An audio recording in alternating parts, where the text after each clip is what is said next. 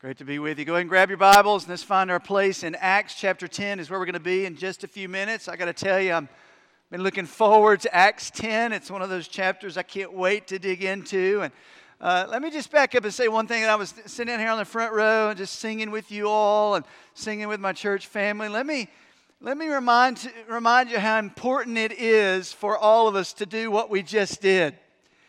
Uh, we sang a song and we were singing it to the Lord, yes, but I got you got to know we were singing it to each other because I need to gather with God's people to have you remind me that Jesus is better than anything else in the world. I need to be reminded of that.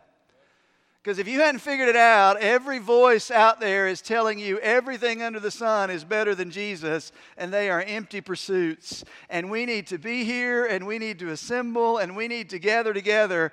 Thank you for reminding me of what I need to hear Jesus is better.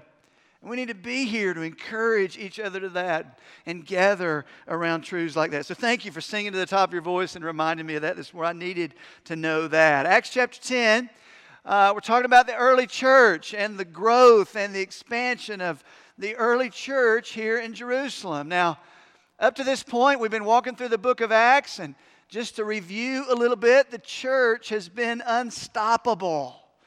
Uh, the church is expanding numerically, and the church is growing by the thousands, and God is revealing Himself through miracles and signs, and people are being healed, and lives are being changed, and thousands are being baptized. And we've been following that along in the book of Acts. Uh, God is on the move, and the church is unstoppable. Now, we come to Acts chapter 10, and I got to be really honest with you. We're going to come to a juncture in the road in Acts chapter 10 that if some things don't work out the way they work out, the ministry and the, the advancement of the gospel, the, the declaring of Jesus from Jerusalem to the ends of the earth, it may come to a screeching halt in Acts chapter 10 if God doesn't intervene. See, we come to Acts chapter 10, and let me take just a second and set up what's going on uh, if I could put it this way, there's an elephant in the room when we come to Acts chapter 10. Now, you know what that expression means. That doesn't mean there's a large pachyderm, you know, with big ears and a trunk. It's a figure of speech to mean there's an issue. There's an issue that's very obvious to everyone there. It's a glaring issue, and nobody wants to deal with it.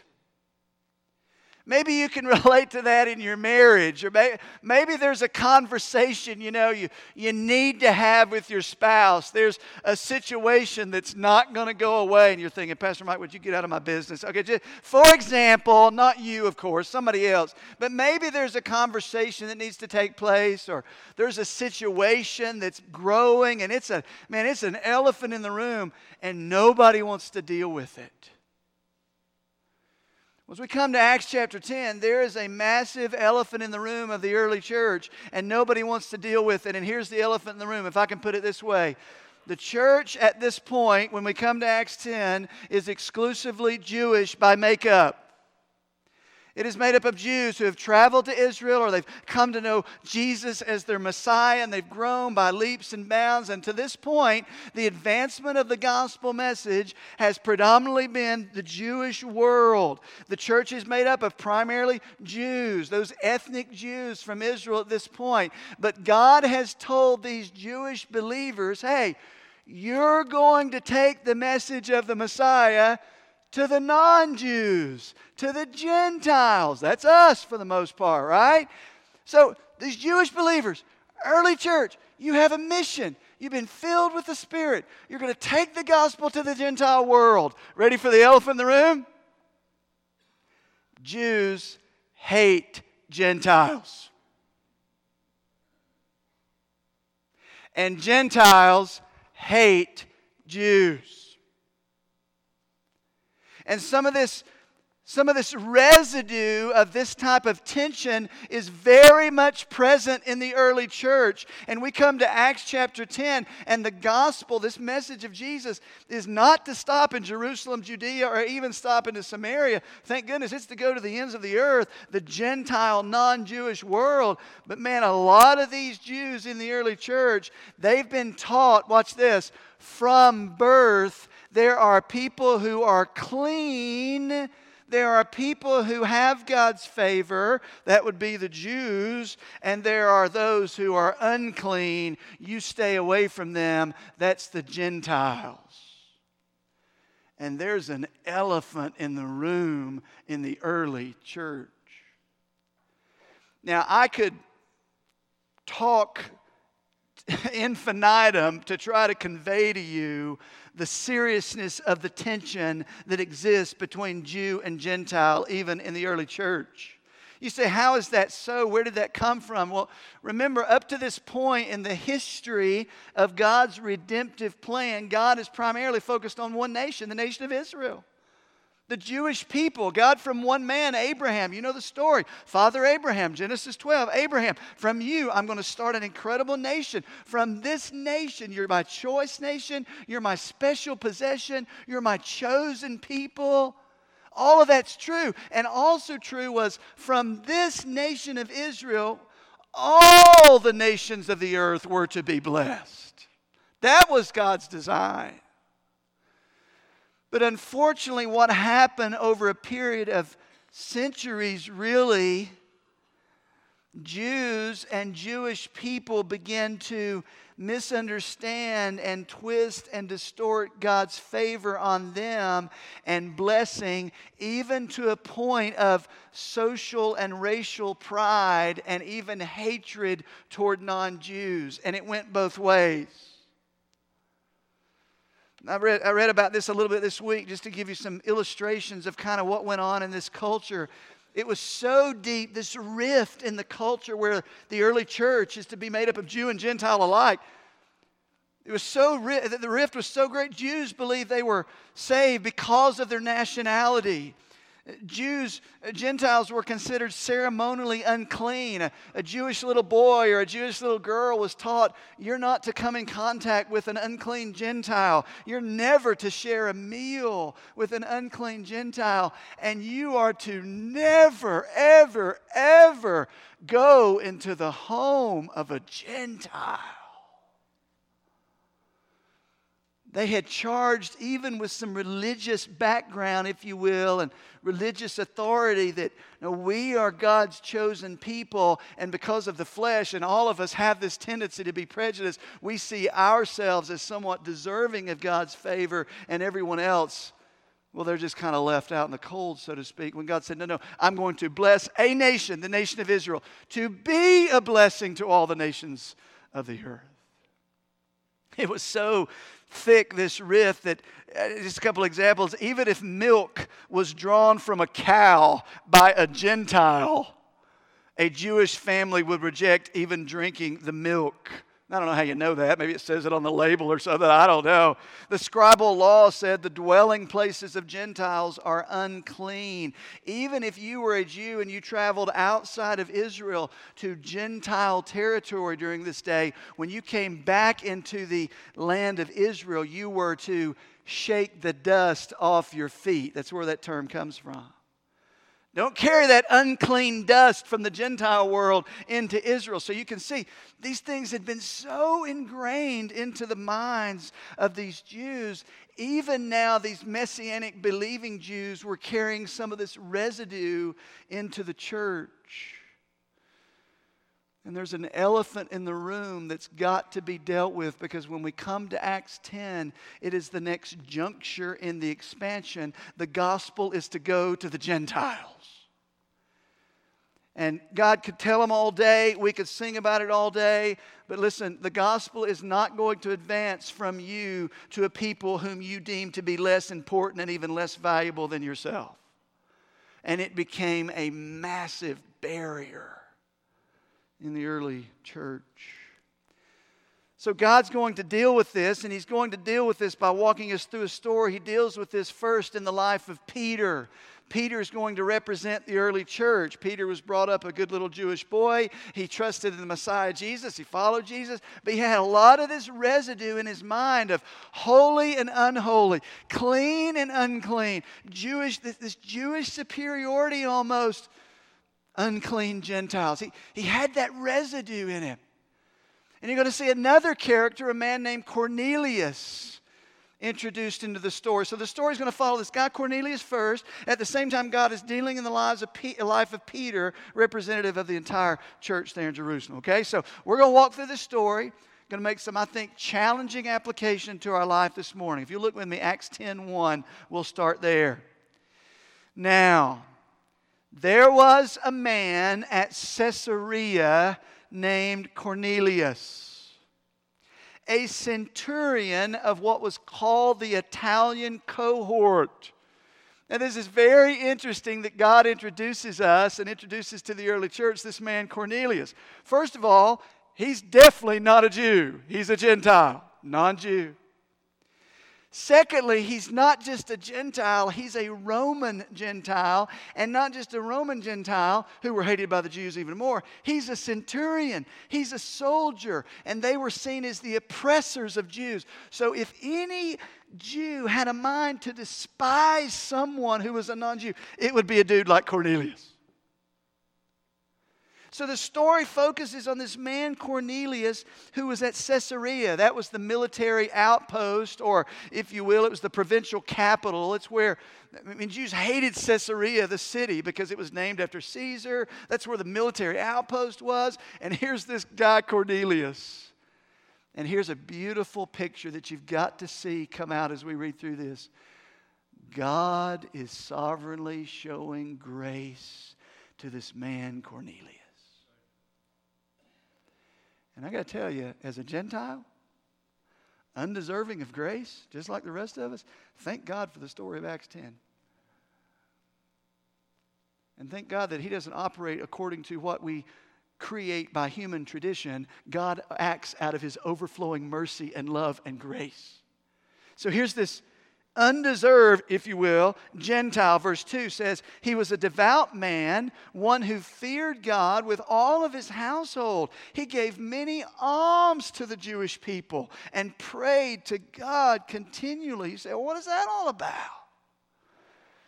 Now, we could spend an entire message talking about what's been going on in the life of Cornelius, but here's the overarching picture I just want you to see. God has been very sovereignly at work in the life of Cornelius to open his eyes, to extend grace. He takes him from Italy, he plants him in Israel in Caesarea. He's exposed to the one true God through the Jewish religion, if you will. And Cornelius, at this point in his progress, has punted his pagan ways and he's trying to come to know this God of Israel. That's the way God works. Here's what's happening in Cornelius' life. Just listen.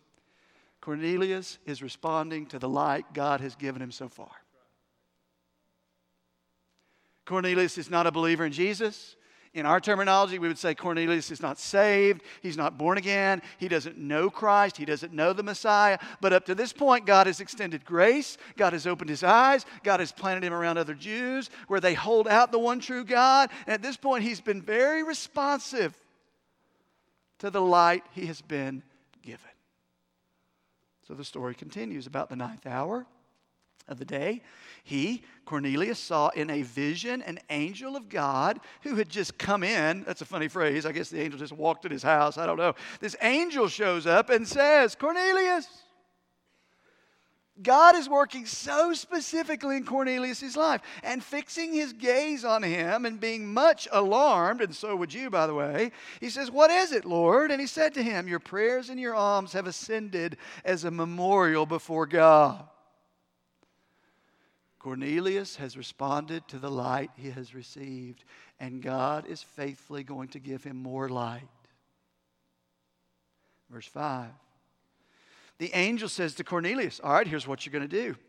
you're going to dispatch some men you're going to send them to Joppa and send for a man named Simon who's also called Peter. Now, Cornelius had never met Peter. He doesn't know who Peter is. He's simply receiving this instruction. He says, You're going to get some of your guys, you're going to send them from Caesarea, which is on the coast. They're going to go 40 miles south to the city of Joppa, modern day Tel Aviv. He says, You're going to send those guys, and they're going to find a guy named Peter, and you're going to bring him back here. Verse 5, he is staying with a tanner, verse 6, named Simon, whose house is by the sea. Now, question Why didn't God just use the angel to proclaim the message of Jesus to Cornelius? I mean, let's be honest he's got Cornelius' attention, right? An angel walks in, he's got his attention. He doesn't do that. In fact, he says, No, you're going to go find Peter, a messenger of God, a messenger of Christ, and bring him to your house. Why did, the, why did the angel just not do that? We know the answer to that because God's plan has always been to use recipients of grace to be the messengers of grace. That's you, by the way. If you're here and you're a recipient of God's grace, you've tasted the grace of God, you've been transformed, you've been born again, you say, I'm not so sure I'm qualified to be a messenger of grace. You're qualified to be a messenger of God's grace because you've received God's grace. The angel could have done it a lot better than Peter, but that's not the way God operates. God uses broken vessels like you and me to speak and to share the message of Christ to others. He says, Go get Peter, bring him to your house. Verse 7 When the angel who was speaking to him had left, he summoned two of his servants and a devout soldier of those who were his personal attendants. He says, Okay, guys, after he had explained everything to him, I think that's hilarious. Can you imagine that conversation? Okay, guys, an angel came and talked to me. What? Okay. You okay, Cornelius? Yeah, an angel came and talked. He said, Go to this house, a guy named Peter. Well, you know Peter? No, never met him before. Okay, we're going to go talk to Peter. 40 miles to Joppa. All right, then you're going to bring him here. Okay, so it took a little while to explain this. He sends them out and they go to Joppa, into verse 8. Now, as we walk through this passage, I'm going to give you two or three, I think, very helpful truths, and then we're going to give some challenging application at the end. Truth number one is this making Jesus known involves God sovereignly preparing the hearer. See, what you have right here is kind of like a movie, all right? This is the first scene, and everything's focused on what God's doing in the life of Cornelius. God has been at work in the life of Cornelius. He has prepared Cornelius' heart. Cornelius is ready to hear the gospel of Jesus Christ because God has sovereignly prepared him. Listen to me, child of God. There are Corneliuses throughout your life. There are men and women who God sovereignly is drawing to Himself. He is opening their eyes. They are ready to hear. And God doesn't use the angels, He uses you, the messengers of grace, to share and make Jesus known. Would Let's please not let that just be church talk. God uses you and me as recipients of grace to be reminded of what we have received, and we cannot stop speaking about what we've seen and heard. That's the way it works. But with that, be encouraged to know God is sovereignly preparing the heart and the mind of the hearer for you to be the messenger and share the gospel. That's God's work. God's preparing Cornelius. Now, God's going to prepare Peter. So this shift scenes from Caesarea to where Cornelius is, and all God's doing in the life of Cornelius. Now the scene's going to shift to Joppa, and God's at work in Peter's life. So let's pick that up. Verse 9. On the very next day, the Bible says, as they, the soldiers, were on their way. So the soldiers are 40 miles. They're headed to, to Joppa. God is working in Peter's life. Peter went up on the housetop about the sixth hour to pray. It's a time of prayer. It's about lunchtime. It's about noon. In those days, a lot of activity went up, went on on the housetops of these, the rooftops of these houses. It was flat. Peter's up there. He's spending some time in prayer. He's calling out to the Lord. Next verse says, But he became hungry. Man, he's really praying. He's, he's hungry and he was desiring to eat. But while they were making preparations, he fell into a trance. Now, this is no di- this is not you know, diabetic shock that Peter's falling into. This is a God imposed trance, if you will, on Peter. He says he fell into a trance and he saw the heavens, literally the sky, opened up and an object like a great sheet coming down. Now, you could translate that word sheep into East, or sheet into East Tennessee, and you could call it tarp. We know what a tarp is, right? We cover up our wood, our hay with tarps, big blue tarps. So that helps you. Just picture this big blue tarp coming down out of heaven, this sheet. But what's important and what God is doing in the heart of Peter is what he saw on this tarp or on this sheet. He says it was coming down, it was lowered by four corners to the ground, and there were all kinds of four footed animals and crawling creatures of the earth and birds of the air. What in the world is that all about?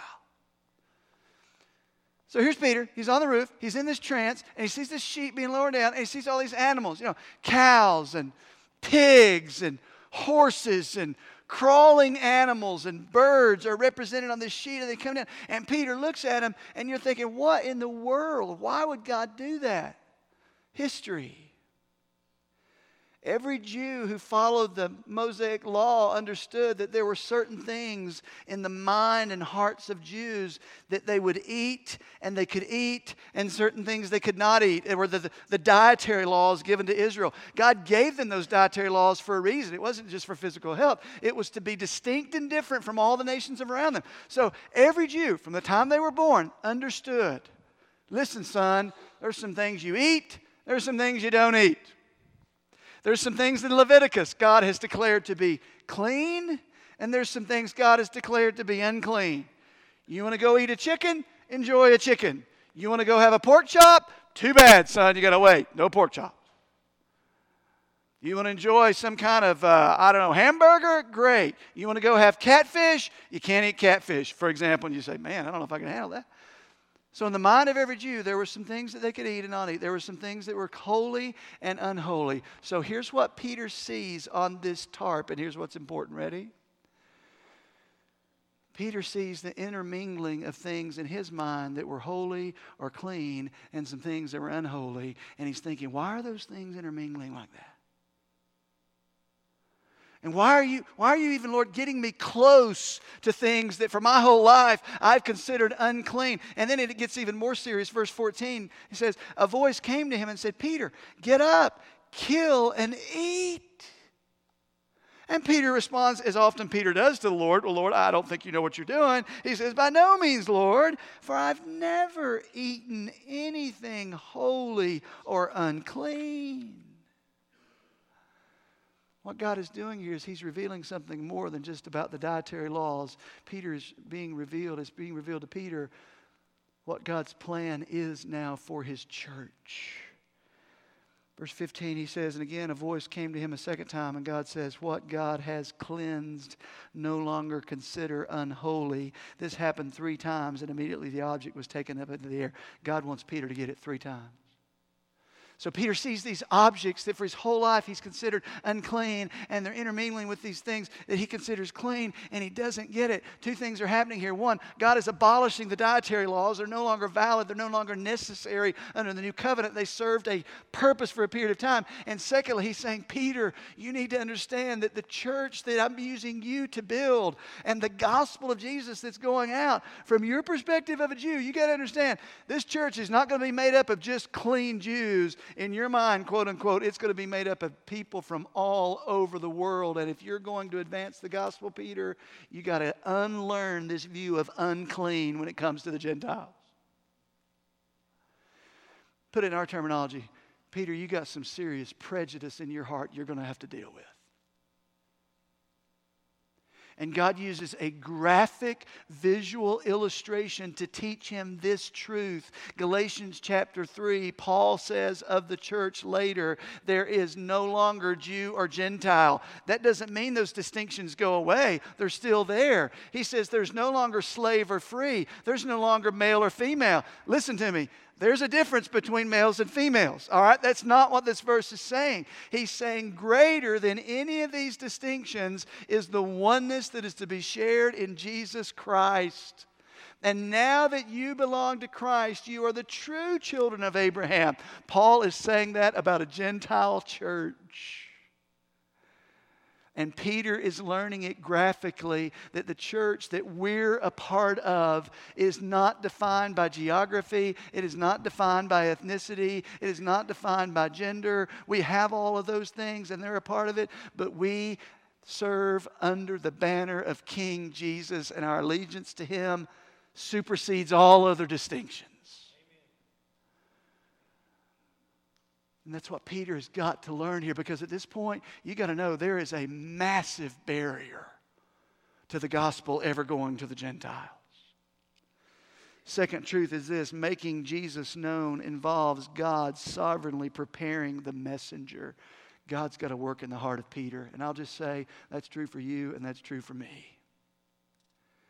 God is sovereignly working in Cornelius. He's ready. The gospel is the gospel in all of its power. The Spirit is working, and the only barrier in this story right now is what's going on in Peter's heart. And God is working in the life of Peter. Verse 17. Now, while Peter was greatly perplexed in mind, which meant he's not even sure what all this means as to what this vision meant, it said, Behold, two men showed up from Cornelius. They called to him. So Peter's on the roof. He's saying, Lord, I don't even understand what all this means. I see the animals. I don't even get it all. And at that moment, a knock comes on the door. And it's these three Gentiles. And they show up and they're asking for Simon. Verse 19, while Peter was reflecting on the vision, which is church talk to say, What in the world did I just see? I don't even get all this. Listen to this. The Spirit of God said to him, Behold, Peter, three men, Gentiles, are looking for you. Get up and go downstairs and accompany them without misgivings, for I have sent them myself. Wow. In other words, the Spirit of God reveals to Peter, listen, Peter, I'm working in your heart, and it's not about dietary laws. I'm working in your heart, watch this, in how you see people. And by the way, to help you learn this, Peter, we're going to go from theory to lab. There's three guys at your door, and they're Gentiles, and they're going to take you to a centurion, and you're even going to go into his house. God is stretching and preparing his messenger, Peter. Peter went down to the men and said, Behold, I'm the one you're looking for. They said, Cornelius, a centurion. I'm in verse 21 and 22. A centurion, a righteous and God fearing man, well spoken of by the entire nation, was divinely directed by a holy angel to send for you to come to his house and to hear a message from you. Now it's time for action, Peter. Peter, remember what Jesus told you about taking the message of the gospel to the Gentiles? Now it's time, Peter. You're going with them. You're going with those centurions. And by the way, you're going without misgivings. Don't doubt. Don't fear. Don't worry. Trust me, I have sent them to you. God is at work in the heart of Peter. Now, I want to give us some practical applications in our own life. Let, let me give you this third truth that we see. So, God, God works to prepare the hearer. We see that. God's working to prepare the messenger. He works in our lives. And third truth, very quickly, making Jesus known always involves crossing barriers. There's an enormous barrier here in Peter's mind. He, he's seen the vision. God has spoke. He knows what God has said. But again, for him, Peter struggles with this for the rest of his life. You go over and read in Galatians chapter 2, he and Paul even have this, they duke it out over this same issue that Peter is so hard for Peter to overcome this residue that's in his heart in the way he sees Gentiles. There are barriers in the life of Peter that I think are barriers in your life and my life that let's just get real gut level honest with each other. Listen, that hinder you and me from making Jesus known. There's some barriers in Peter's life that are the same barriers that you and I struggle with that just hinder us as a church. We are growing in this area. It's becoming more and more of the DNA. I long for the day when every time you meet in your life group, somebody's talking about the person they're sharing with, somebody's talking about the person they're praying for, because there's such a burden here to see the Corneliuses around us that God is at work, that we have this culture of making Jesus known. We're growing in that, but let's be honest, I got barriers in my life that keep me from ever making Jesus known. And so do you. So did Peter. I'm going to give you three of them quickly.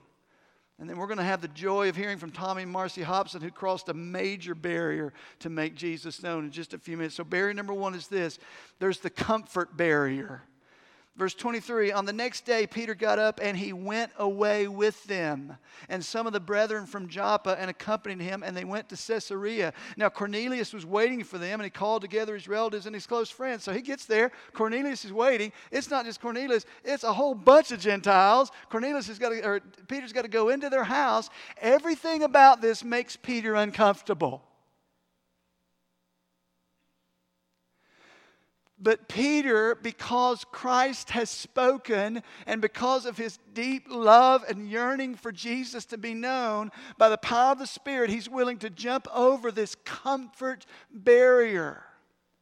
It is really important for us to be reminded that God is not necessarily calling you and I to be comfortable. In fact, the gospel most often advances when we step into situations that we might deem uncomfortable. It might be uncomfortable to cross the street and go talk with that neighbor. It might seem a little awkward to go to that classmate. It might seem a little uncomfortable to be deemed on that team. Well, he's the Jesus guy. He never stops talking about Jesus. In other words, we have some challenges with this comfort barrier. Jim Elliot said, God does not call us to be comfortable. Jim Elliot died on a riverbank in Ecuador at the tip of the spear of an Indian that he was trying to take the gospel to. Before that, he said, God does not call us to be comfortable, but to trust him so completely that we are not afraid. Trust him. Peter crosses a major comfort barrier to make Jesus known. I want to challenge many of you in this room. There's a barrier that some of you need to strongly consider crossing. I'm praying, I just tell you, I'm praying that next spring, for example, in the midst of a church that's developing a culture of, man, we're telling people about Jesus. We're making him known.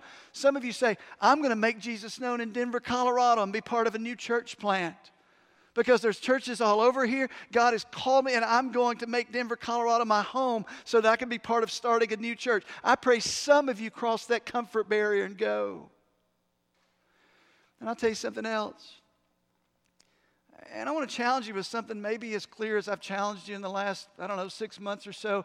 You guys know, as a church, in order to make Jesus known, several years ago, we started a Johnson City campus. Many of you guys know that, you know about it. The Johnson City campus exists for members of Tri Cities Baptist Church who call Johnson City their home to say, I'm going to worship in Johnson City at the Johnson City campus so that I can reach more effectively those where I live, work, and play. Some of you who live in Johnson City, I want to strongly encourage you to prayerfully consider making that your campus home, at least for a period of time. The campus is moving forward. We are so excited about what God is doing there, but we want to see some of you say, for the sake of the mission, I'm going to make Johnson City campus my home. The next step on that for you, go ahead and put that slide up on the screen.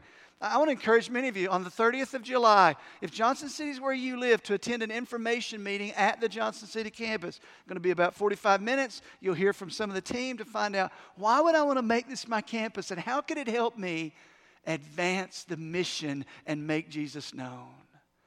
This past Sunday, there was a couple, they may be here this morning, I'm not sure, but they were there for the very first time from our Gray campus. And they came, I didn't even know they, was com- they were coming. They said, We're going to make this our home for a period of time. And they said, About a mile from the Johnson City campus is a family that we know. And we've been trying to share the gospel with them. And this campus, being here and worshiping here, is going to help us to make Jesus known. And we hope to incorporate them, see them come to know Christ, and be part of a healthy church body. Some of you need to strongly consider that. Secondly, I want to show you another barrier really quickly. You see this in the life of Peter, verse 25.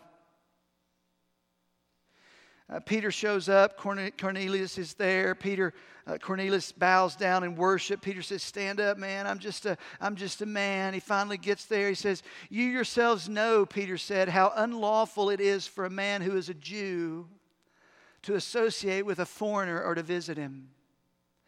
Peter says, Listen, Cornelius, I don't know if you know this or not, but Jews like me don't hang out with Gentiles like you. But Peter's going to put in a statement what God has been teaching him and what he's learned. Next statement. And he says, verse 28 at the end, and yet God has shown me that I should not call any man, any person, unholy or unclean. God has been teaching Peter, Peter, you don't see people like I see them. Barrier number two some of us have a prejudice barrier. You said, Pastor Mike, come on. There's not a prejudice bone in my body. What are you talking about? I can't believe you would say that. Let me tell you ultimately, from a biblical perspective, what prejudice is.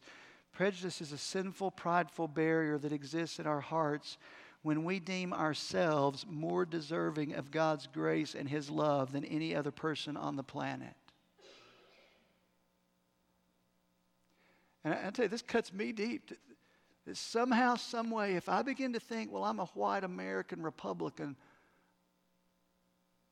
and somehow subtly I'm more worthy of the grace of God, watch this, this will stretch you, than the ISIS Muslim leader in Syria? Uh uh-uh. uh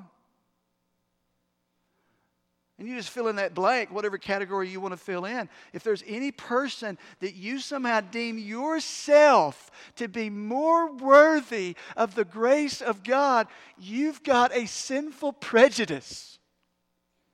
Peter wasn't even aware it was there. God exposed it. Sometimes God needs to expose that because here's the bottom line unless we as a church move past some of those and, and we as individuals move past some of those, we're simply not going to advance the gospel the way God calls us to. You could sum up prejudice like this, and I'll move to the next one. Spirit of God, use us in our lives. We have a prejudice when we do not see people like God sees them. Period.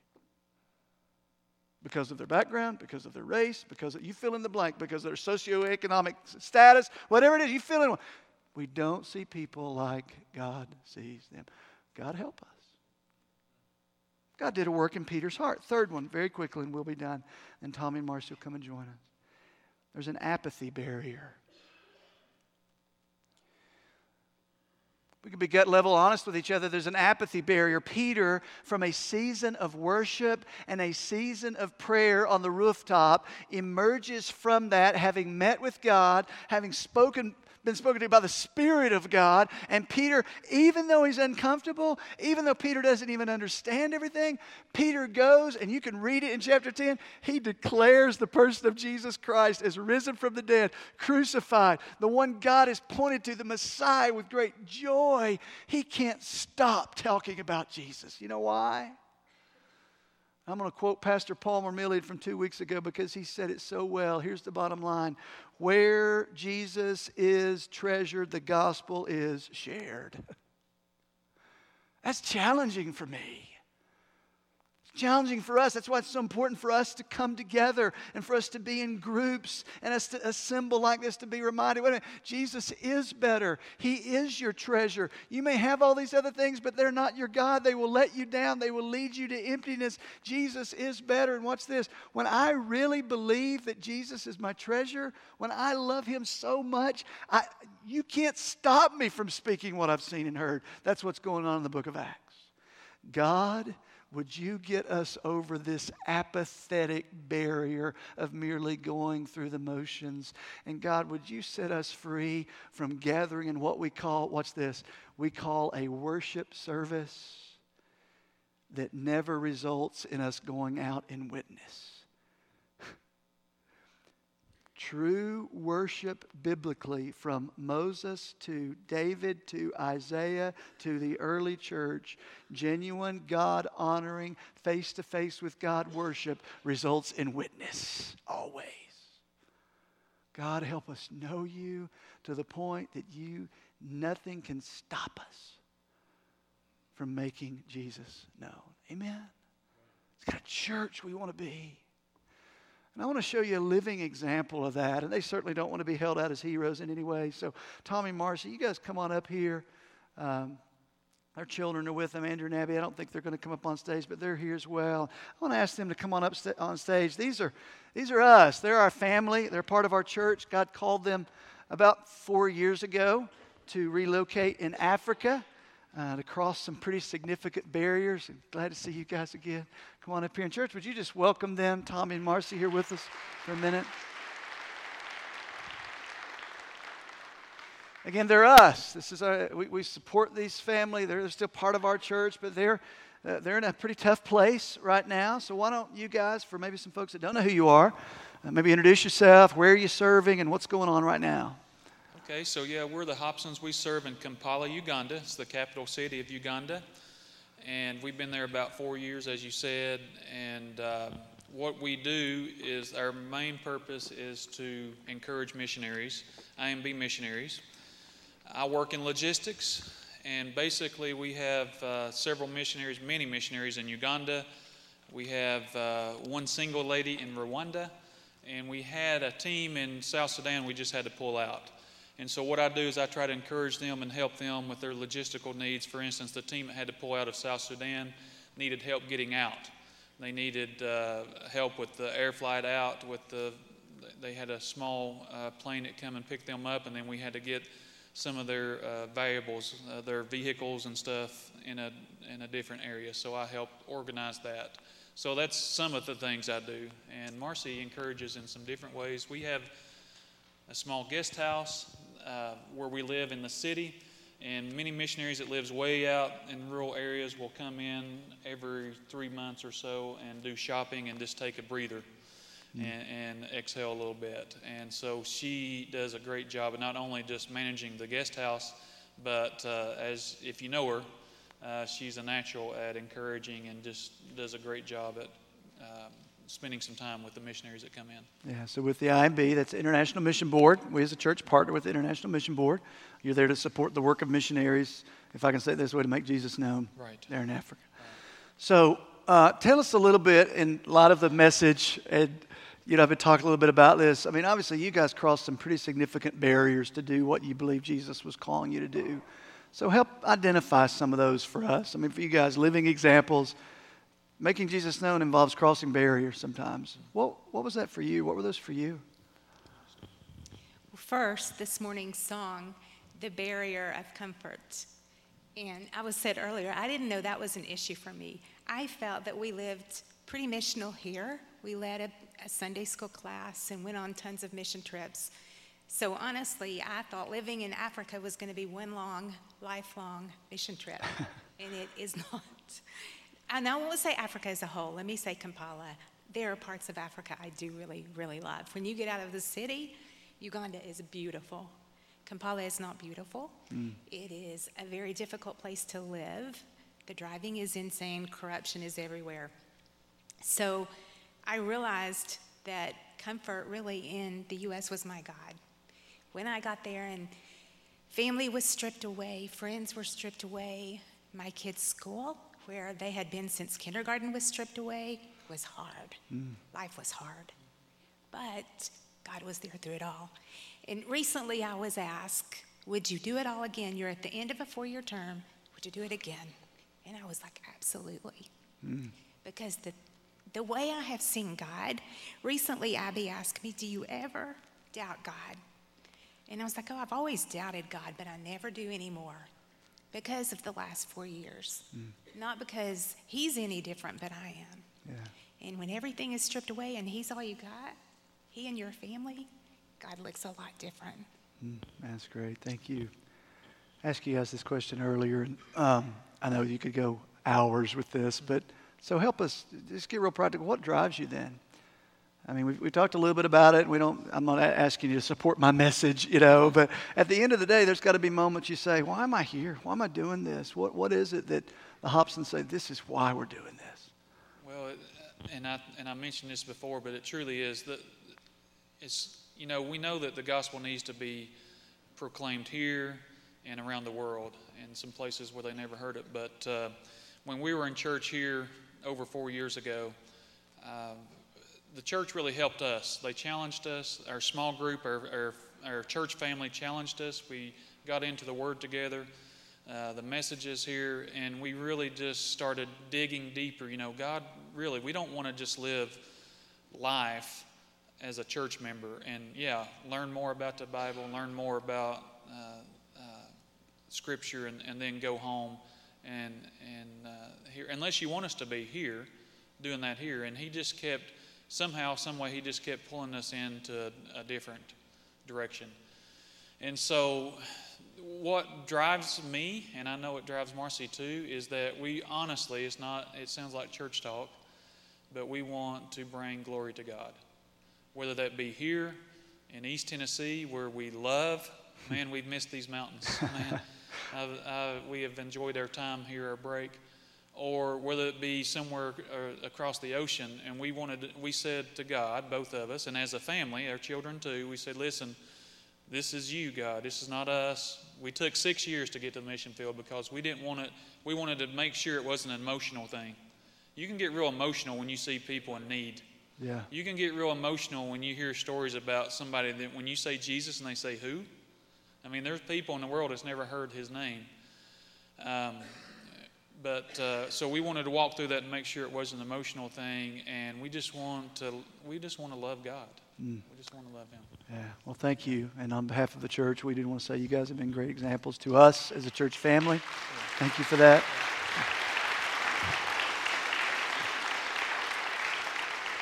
So, why don't you let us do this? Uh, why don't you maybe share one thing that we can specifically be praying for you about as a church family and take that seriously? I mean, this church prays for you, we love you, support you, encourage you.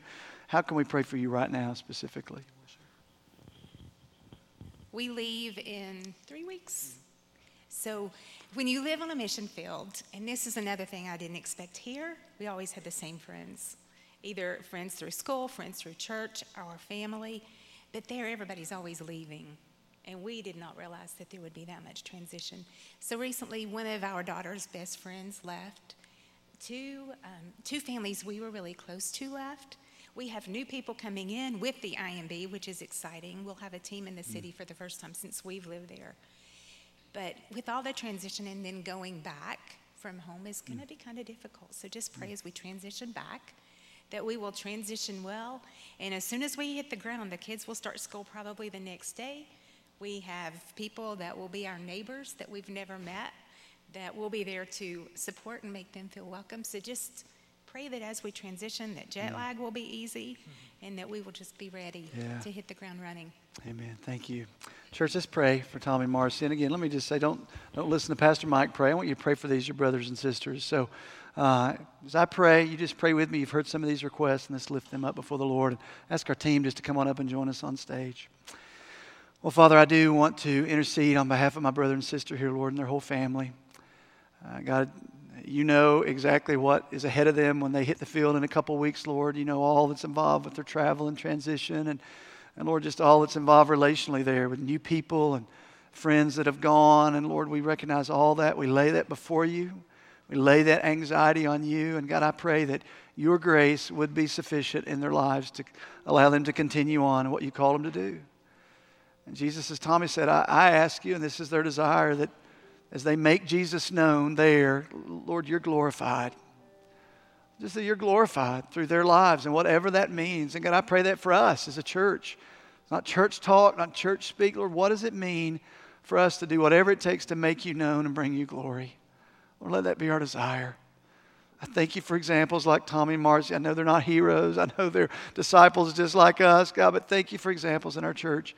And God, I'm going to ask you specifically for this. Would you give us many, many more Tommy and Marcy Hobsons who are willing to cross whatever boundary there is to make you known in our neighborhoods, in Johnson City, to the ends of the earth, whatever it is? God, would you raise up from this church more and more Tommy and Marcy Hobsons for your glory?